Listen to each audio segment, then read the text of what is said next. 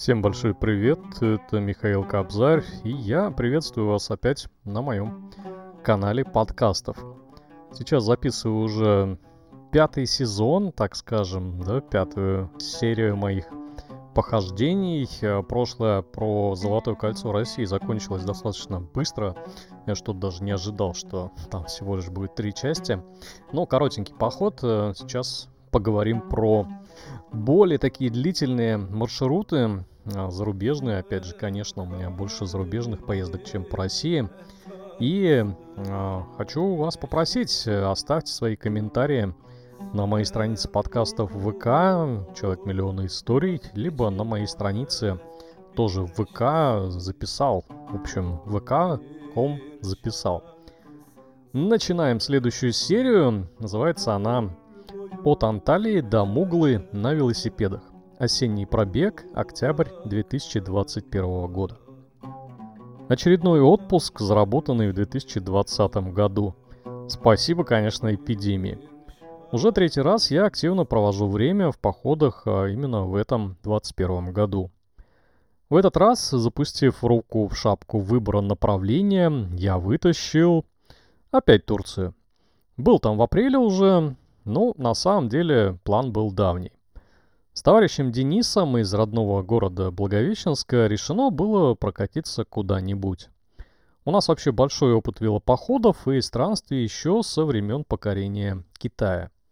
А он хотел приехать в Москву, точнее, за дальний рубеж. Но Европа закрыта, и в Азии примерно то же самое. Поэтому мы рассматривали два варианта. Запасной Дагестан и около него – и южную часть Турции. Готовили трек на основе путешественников, кто уже ездил в Турцию не один раз. Ну, в общем-то, это все довольно просто, вдоль южного побережья на великах. От всем известной Анталии до не менее известного Бодрума. И, в конце концов, переброска в Стамбул на каком-нибудь транспорте. Погулять, посмотреть и отдохнуть. Снаряга готова, велики обкатаны, да и конец сезона, мышцы тоже в порядке. Документальные дела улажены. Прививки есть, значит въезд и выезд нам обеспечены без лишних ПЦР-тестов и траты времени и денег. Выезд запланировали на 6 октября. Возвращение в Россию на 20 числа. Получилось полные две недели отрыва и активнейшего отдыха. Денис прилетел 5 октября на борту S7 из Благовещенска. И уже в 3 часа утра, ну или ночи, 6 октября мы поехали в аэропорт Шереметьево на утренний рейс Победы в 8.05. Насчет сезона поездки. Турция страна тропическая, летом там невероятное жарище, что из отеля нос не высунешь. Так что в первую мою поездку в апреле было еще не жарко, но уже тепло.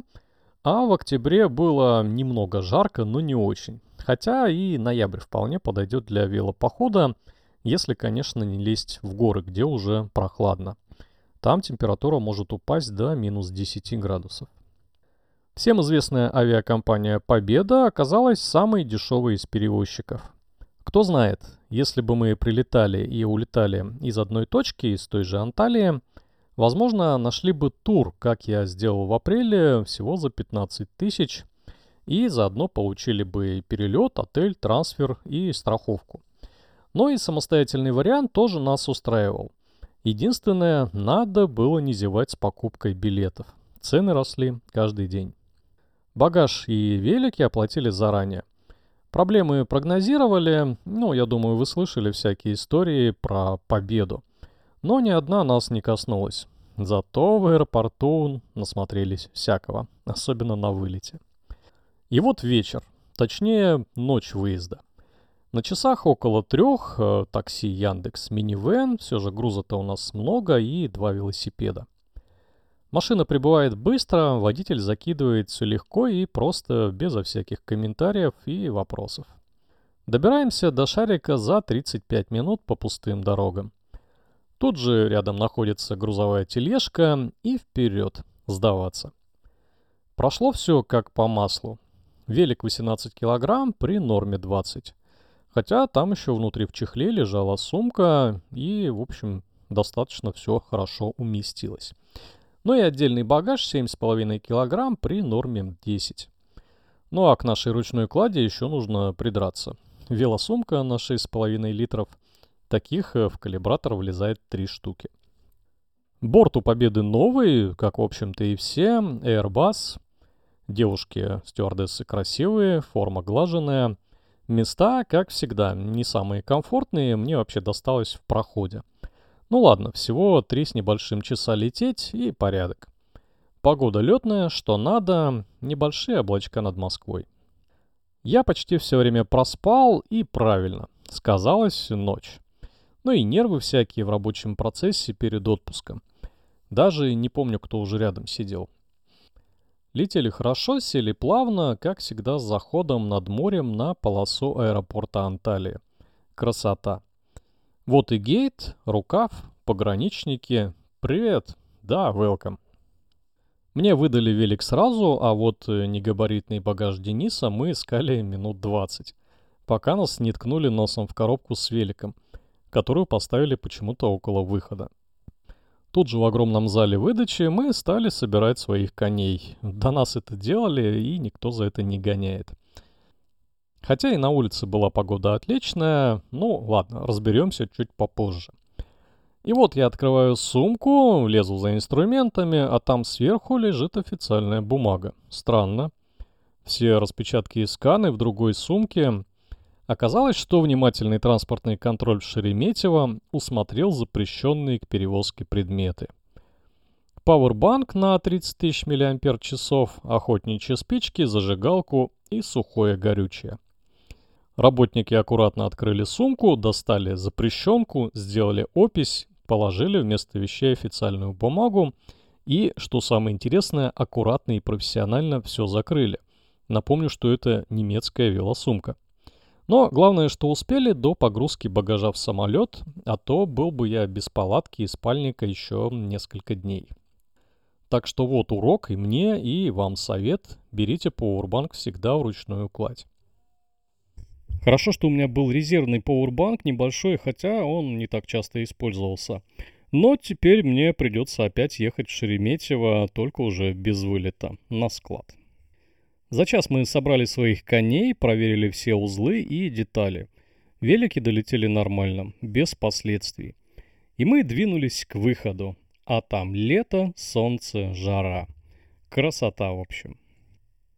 На сегодня задача купить газ, перекусить, э, первый раз почти за 7 часов и найти ночлег. Насчет мобильной связи планировали купить сим-карту для экстренных случаев и навигации. Но потом решили, что обойдемся Wi-Fi, которого здесь довольно много, и отдохнем от сети вообще. Это было хорошо, правильно и достаточно безопасно в этих местах. Карты я загрузил еще дома. Вот трек рисует выезд из аэропорта и налево. Где-то здесь спрятался магазин Декатлон, а в нем газ. Проезжаем почти 10 километров от э, воздушной гавани, трафик рассасывается, и вот уже виден нужный поворот. Нам через дорогу. Хорошо, что я здесь уже ездил, но вот над трассой установлен переход, да не простой, а со спуском на платформу скоростного трамвая. И там же есть лифты, так что тащить велики по лестнице вверх и вниз не нужно. Забираемся на высоту перехода. Красота. Где же здесь декатлон? А вот этот маленький домик, даже не микро, а такой супер-микро декатлончик – очень маленький магазин, но тем не менее достаточно популярный. Машин здесь много и русских туристов тоже. На входе просят HS-код. Это проверочный код, что вы не болеете ковидом. Да, сделали уже. Вот он. Где тут газ в баллонах? А вот тут. Так, только цанговые. Не под мою горелку. Дихлофосы. Ну и цены, конечно. 30 лир, 250 рублей. Ничего себе. Передо мной русские общаются с продавцом, а когда будут резьбовые баллоны. А переходники есть? А он ничего и не знает. Никогда будут баллоны, не про переходники. Из альтернативы только купить горелку с резьбовым баллоном в комплекте. Но зачем мне четвертая походная горелка? Причем такое барахло полное. Нет уж, возьмем привычный дихлофос и пару бутылок воды. Пока хватит. Если что, в Кемере поищем газ. Дальше начинается Анталия. Курортный город. Туристов здесь очень много, и все для них, но в центре. Так что мы пока едем по неприглядным окраинам, и по мере продвижения из обычных жилых районов растут здания, появляются отели и целые комплексы для отдыха. Множество магазинов с одеждой, едой и, конечно, кафе с ресторанами. Не ели мы уже больше 8 часов. Перед поездкой перекусили бутербродами и все. Так что, проехав десятый ресторанчик, выбрали тот, который нам понравился. Хозяева говорят на русском, но все-таки больше на английском. Я ткнул в меню. Тавук шиш. Шашлычок с овощами и лавашом. Сытно, вкусно и цена умеренная. Ну и, конечно, пиво. Отметить приезд за границу. Приготовили все моментально, конечно, не забыв про салат и всякие добавки к основному блюду. Так что мы отлично провели время в тени с Wi-Fi и холодными напитками. Отпраздновали приезд. Теперь задача – ночлег. Вариантов изначально было несколько. Встать лагерем около аэропорта, точнее на берегу, в кемпинговой зоне. Но по фото Google я понял, что там почти что пустыня – Редкие деревья, много дорог, в общем, неуютно. Второй вариант – поехать в кемпинг за Анталию. Я знал, где он, но времени уже не хватало. Через час солнце садилось, а ехать по темноте не особо приятно. Так что решили уж совсем превратить день в расслабон и найти гостиницу.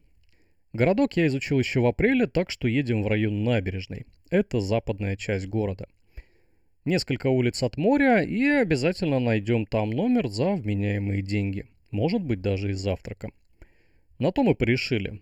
Заодно хватит времени на осмотр старого города, где Денис еще не был. Движение на велосипеде по Турции достаточно комфортное. Водители аккуратные, не сигналят попусту, пропускают, если надо.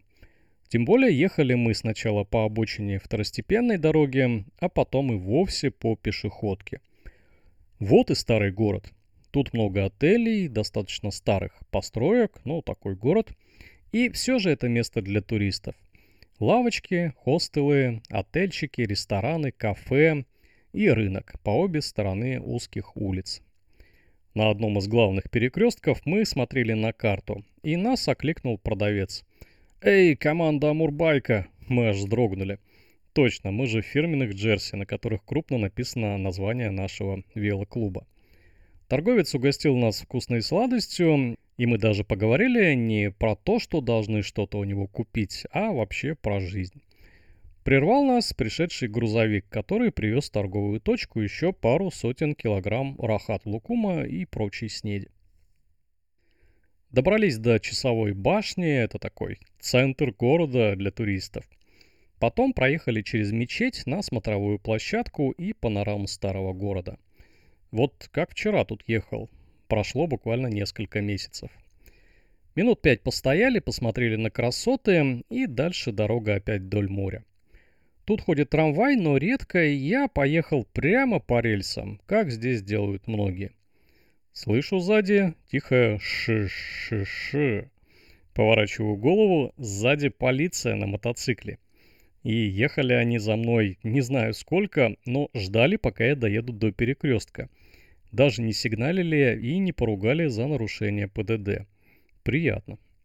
Еще одна остановка, панорама города, вид на горы на западе и пляжную часть Анталии. Красота. Тут стоит два огромных флага, Турция и города Анталии. А над ними, как всегда, парят парапланеристы. Вид тут всегда отличный. Теперь крутой спуск к пляжной зоне и переходим на настоящую велодорожку. Здесь все гуляют. Русские, турки и прочие национальности туристов.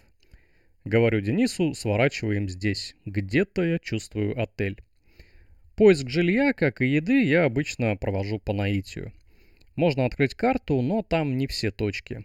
Так что, объехав 4 или 5 разных отелей, находим наш. Называется он «Луной». На входе нас встречает женщина в велоформе. И вообще в форме. Она собирает велосипед, шоссейник. Оказалось из Казахстана. Сразу просит нас помочь отрегулировать э, что-то там. Ладно, говорю Денису, помогай, а я пойду оформляться. 300 лир за номер завтрака. Недешево. Но спать охота, и встали мы все-таки рано, так что потом будем ночевать только в палатках. Ну да, конечно. Горячий душ. Велики стоят в подсобке. Мы валяемся на кроватях, теперь бы чего-нибудь съесть и еще сходить на море. В 10 минутах от нас э, проспект Ататюрка. Там есть магазин Мигрос, это вообще крупнейшая сеть продуктовых точек в Турции. Ну, по крайней мере, в этом регионе. Покупаем воду, шоколадки, еще какой-то мелочи. Карты Тинькофф лирах здесь прекрасно работают. Вообще мы редко платили за что-то наличными. Хотели снять денег, но в банкомате облом. Мало того, что он криво русифицирован, так еще и дерут комиссию. Так что мы поищем другие точки, и, может быть, в другом городе нам выдадут наличные без процентов. Потом идем на пляж, море встречает нас темнотой и сильным прибоем. На берегу сидят разные парочки. Хорошо и довольно тепло. Но купаться мы не пошли, потому что поздно. Завтра сделаем это днем.